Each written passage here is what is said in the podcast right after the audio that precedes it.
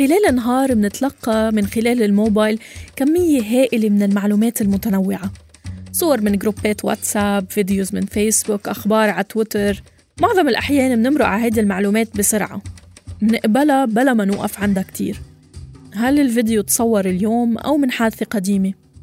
وهل الخبر اللي عم نقرأه مزبوط؟ ومين الجهة اللي نشرته أساساً؟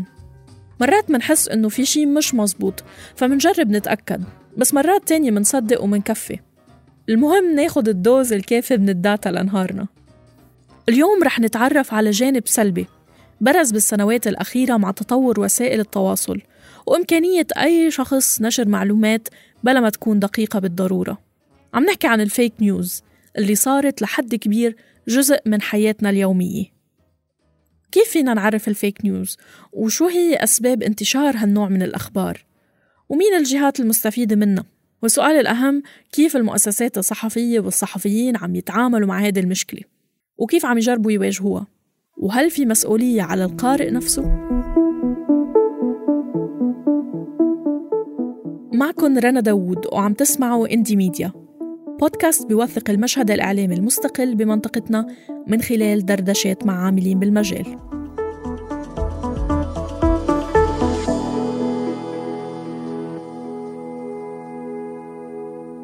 أنه تحول الإنترنت لمصدر أول للمعلومات ساعد كتير من الناس والفئات على توصيل صوتها. وسمح للصحفيين وحتى للناس العاديين أنه ينشروا معلومات ما كان من الممكن نشرها بزمن سابق. لكن مثل أي شيء تاني بالحياة له جوانبه السلبية لأنه الانتشار السريع للمعلومات ما اقتصر على الصحيحة منها بس ولكن كمان المعلومات المغلوطة والمزيفة والمقتطعة من السياق. وبطبيعة الحال أدى التطور التقني المستمر لتطور وسائل وأساليب التضليل. لدرجة صار من الممكن اليوم عبر تقنية الديب فيك صناعة فيديوهات مزيفة أو التعديل على فيديوهات أصلية وتغييرها بشكل كامل عبر الاعتماد على الذكاء الاصطناعي. وبالتالي صار ممكن خلق تصريحات صوت وصورة مزيفة لسياسيين أو لشخصيات مؤثرة ومعمولة بشكل متقن إلى حد ممكن خداع كتير من المشاهدين. الأكيد أنه في جزء من هيدي المعلومات يمكن ما بيأثر بوضوح على حياتنا مثل العناوين المخادعة اللي بتستعملها كتير من المواقع المرتبطة بأخبار الفنانين لتجذب مزيد من القراء. لكن في جزء تاني كبير بيأثر على حياتنا بطريقة مباشرة أو غير مباشرة. أوضح مثل مؤخرا كانت الموجة الضخمة والمستمرة من الأخبار والصور والفيديوهات والمعلومات المرتبطة بفيروس كورونا وخاصة الشق الطبي.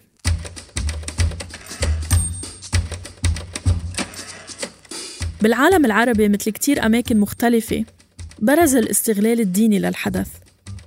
بالفترة الأولى لانتشار الفيروس ظهرت كتير فيديوهات تم التلاعب بالأصوات فيها لتفرجي ناس بإسبانيا وإيطاليا والصين عم يشهروا إسلامهم.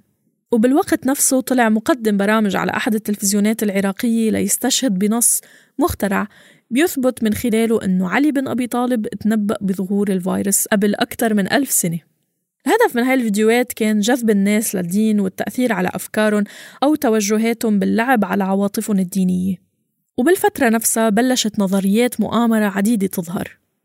كان أشهرها أنه مؤسس مايكروسوفت بيل جيتس هو مخترع الفيروس وهدفه النهائي تقليص عدد سكان الكرة الأرضية بعد ما وسع استثماراته بالمجال الطبي وقرر زرع شرائح إلكترونية بأجساد الباقيين ليتحكم فيهم بحجة التلقيح من المرض. النتيجة اليوم إنه ناس حول العالم عم بيكرروا بلغات مختلفة هذه المعلومات على الرغم من عدم وجود دليل واحد على صحتها. وعم يتذرعوا فيها وبغيرها من المعلومات المغلوطة لتجاهل الإجراءات الوقائية وحتى الرفض المسبق لأخذ أي لقاحات قد تنتج بالمستقبل. من المهم نعرف أنه للغايات السياسية عنصر أساسي بنشر أخبار من هالنوع. بالوقت الحالي العديد من الجهات الحكومية بمنطقتنا وحول العالم عم بتساهم بالترويج للمعلومات المضللة عبر المواقع الصحفية والحسابات الوهمية على منصات التواصل وحتى عبر ما صرنا نسميه الجيوش الإلكترونية كله بهدف التأثير على الناس سياسياً مثل ما حصل بالانتخابات الأمريكية سنة 2016 واللي أيضا انكشف أنه تم التحايل فيها على خوارزميات المنصات وتحديدا فيسبوك استخدام الوسائل الحديثة لخداع الناس ولنشر معلومات مزيفة. دفع المنصات الكبيرة مثل تويتر وفيسبوك مؤخرا لاستحداث سياسات وآليات لمكافحة انتشار الفيك نيوز وفرض على مؤسسات صحفية كبيرة مثل AFP و BBC على إنشاء أقسام مهمتها الحصرية هي الفحص والتدقيق بالمعلومات.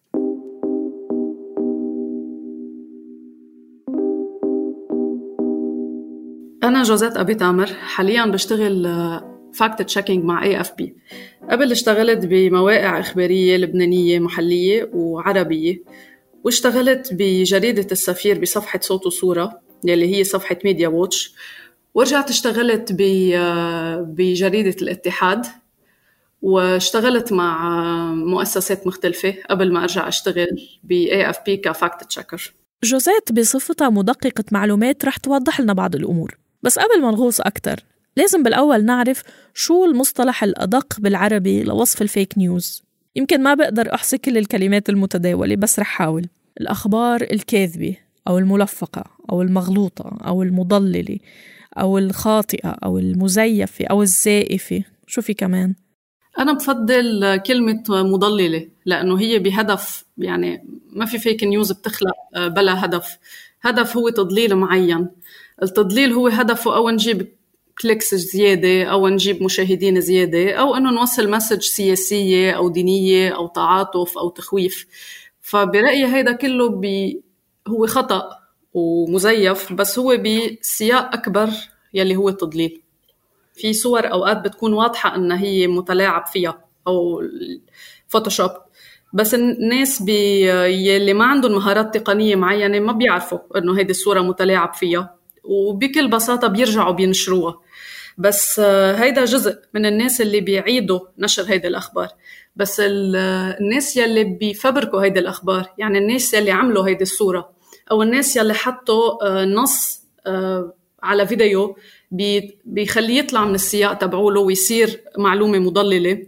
يلي اخترعوا ال fake news نيتهم ما بعتقد مثل نية الأشخاص يلي بيتلقوا ال fake news وبيعملوا لها share من جديد على أساس إنها توعية أو على أساس إنها تحذير أو على أساس إنها آه، صورة مؤثرة طيب شو الغاية اللي عم تدفع جهات معينة للترويج للأخبار المضللة وصرف جهد كبير على ملء المنصات بمعلومات مغلوطة؟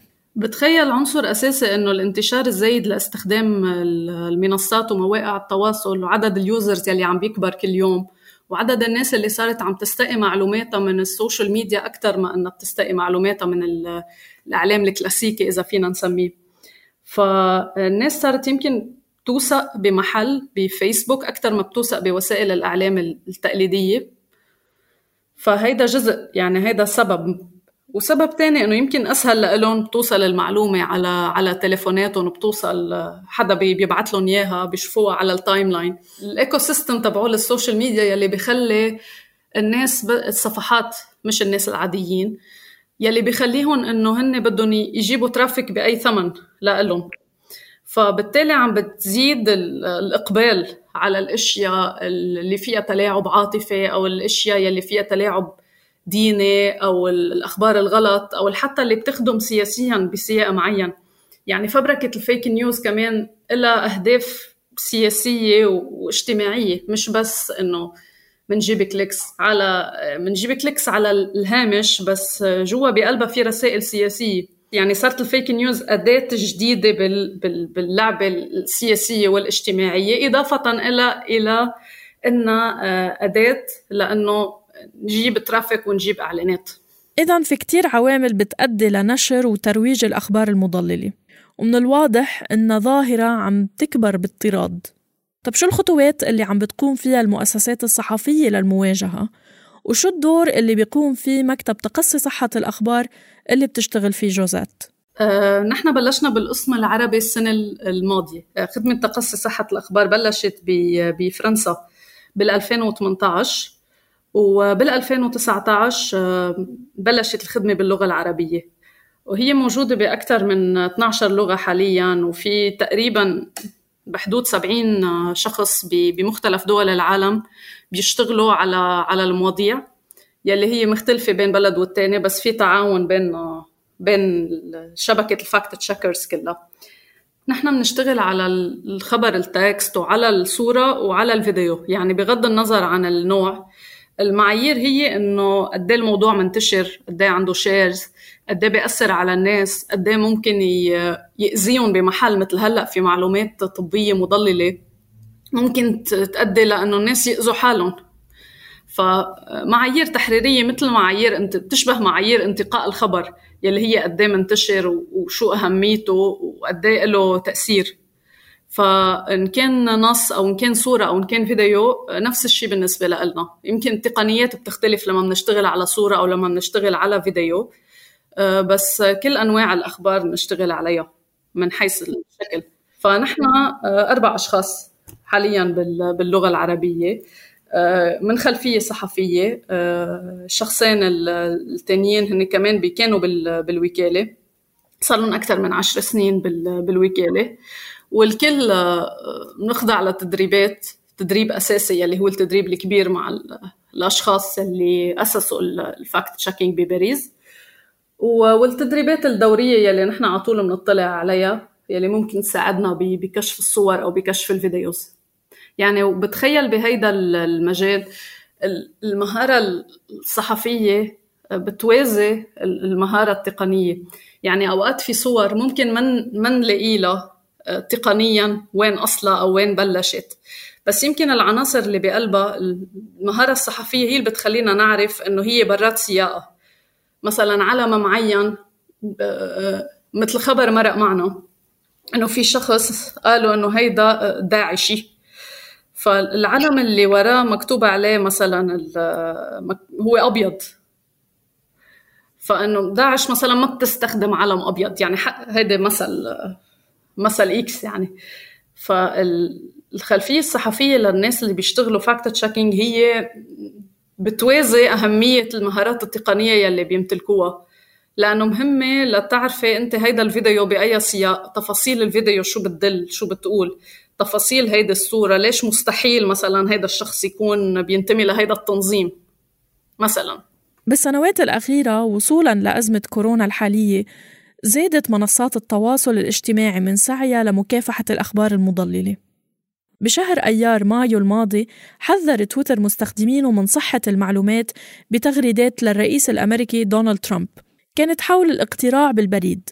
ووضع link ضمن التغريدة للناس تقدر تطلع على المعلومات الصحيحة حول الموضوع. وإن كان فيسبوك رفض وقتها إضافة تحذير لكلام ترامب إلا أنه بدوره صار عم يتعاون مع جهات مختلفة للحد من انتشار المعلومات المضللة. AFP هي وحدة من هالجهات. يعني نحن بنشتغل fact checking بس بجزء من المواد يلي بننتجها في عقد مع فيسبوك آه، هو بيتيح لنا إنه نعمل مثل تصنيف للخبر ال fake. يعني مثلا إذا في آه، فيديو fake على صفحة معينة نحن بموجب هالعقد مع فيسبوك نقدر نعمل شيء بنسميه rating لهيدا الفيديو. بس نعمل rating لهيدا الفيديو إنه آه، غلط بشكل مباشر الانتشار تبعوله بينزل. يعني ال traffic أو نسبة وصوله للناس فيسبوك بينزلها بشكل مباشر.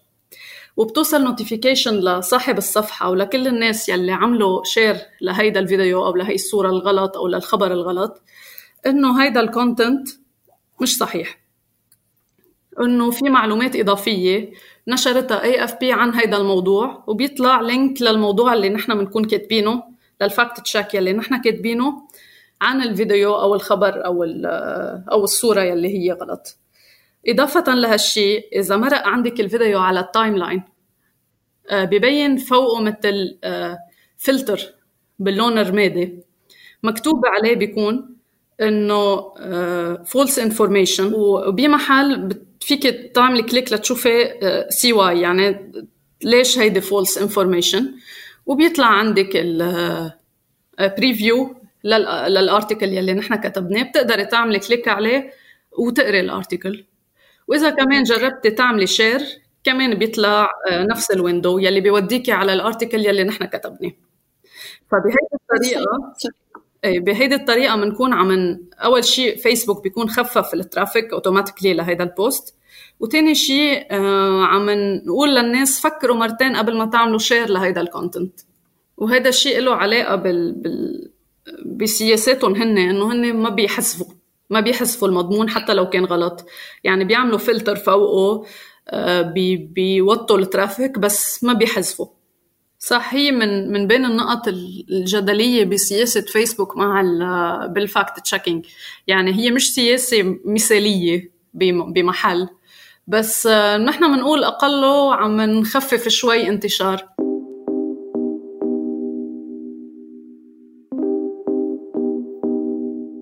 حاليا في أكثر من مؤسسة صارت تقوم بخدمة تقصي صحة المعلومات وحتى صرنا منلاقي صفحات أو حسابات على فيسبوك وتويتر بتقوم بنفس المهمة مثل تأكد وما تصدقش وده بجد وهذا غير المبادرات الفردية طب هل في معايير معينة لازم استيفائها لنوثق بالجهة اللي عم تتقصى عن صحة المعلومات؟ وشو اللي بيختلف بين مثلا آه، شغل AFP والتجارب التانية؟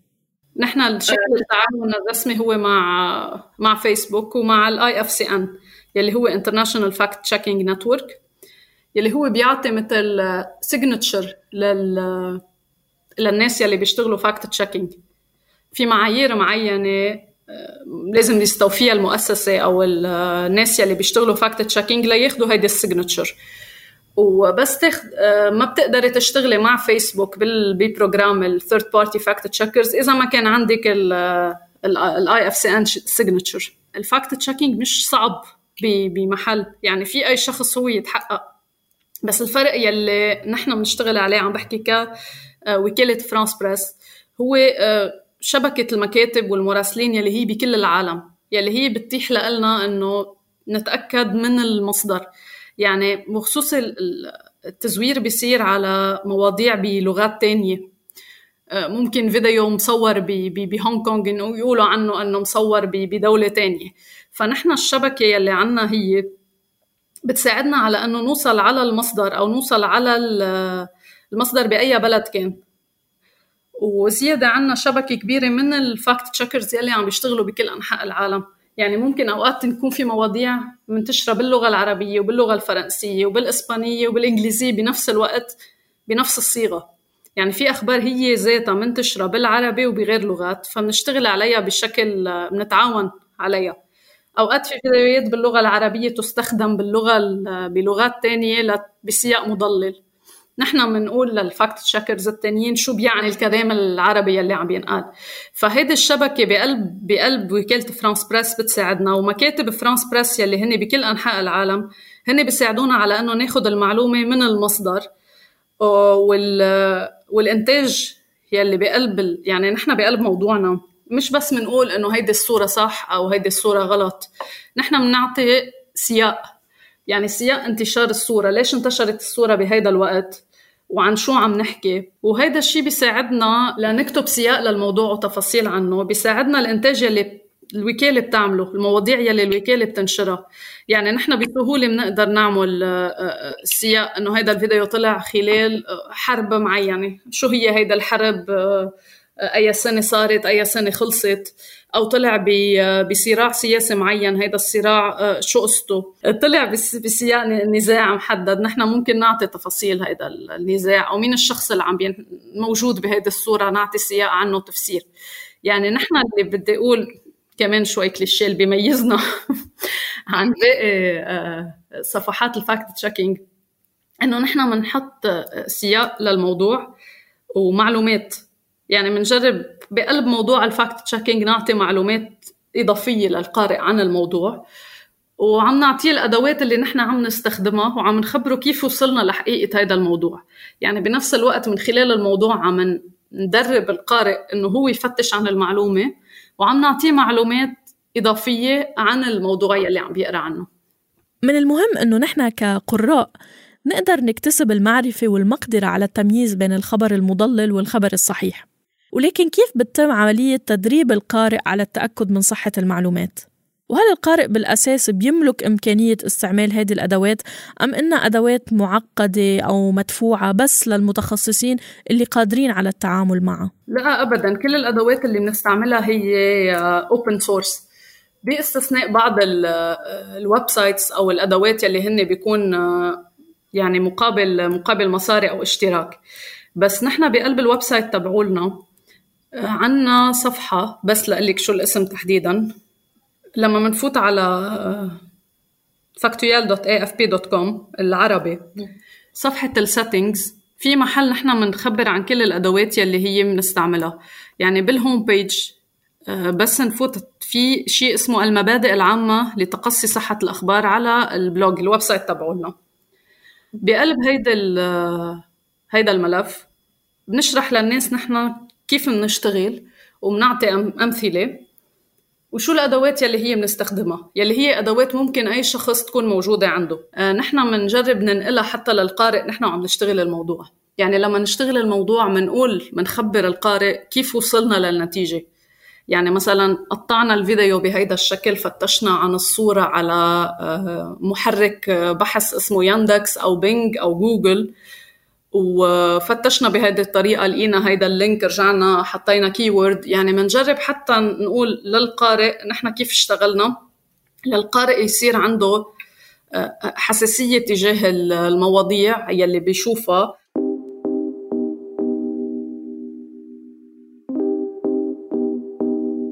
تعرفنا اليوم أكثر على الأخبار المضللة. وأسباب انتشارها. وسمعنا كيف دفع تأثيرها المتزايد والأخطار اللي ممكن تسببها بمنصات التواصل الاجتماعي والمؤسسات الصحفية للتصدي لمواجهتها بوسائل وأدوات مختلفة. هل حنوصل ليوم تختفي فيه الأخبار المضللة عن الإنترنت؟ يمكن من الصعب نعطي جواب حاسم على هيدا السؤال بس على الأغلب هيدا هدف صعب تحقيقه على المدى المنظور. لأنه بالوقت اللي وسائل التحقق والتقصي عم بتصير متاحة وسائل التضليل كمان عم تتطور. انتظروا اندي ميديا بالحلقة الجاي لنناقش مسألة التخصص والمهارات بمجال الصحافة الرقمية. كنا معكم بالإعداد رضا حريري والتقديم رنا داوود ومن المونتاج أندوني حنا. هيدا البودكاست نتاج تعاون بين صوت وانكفاضة.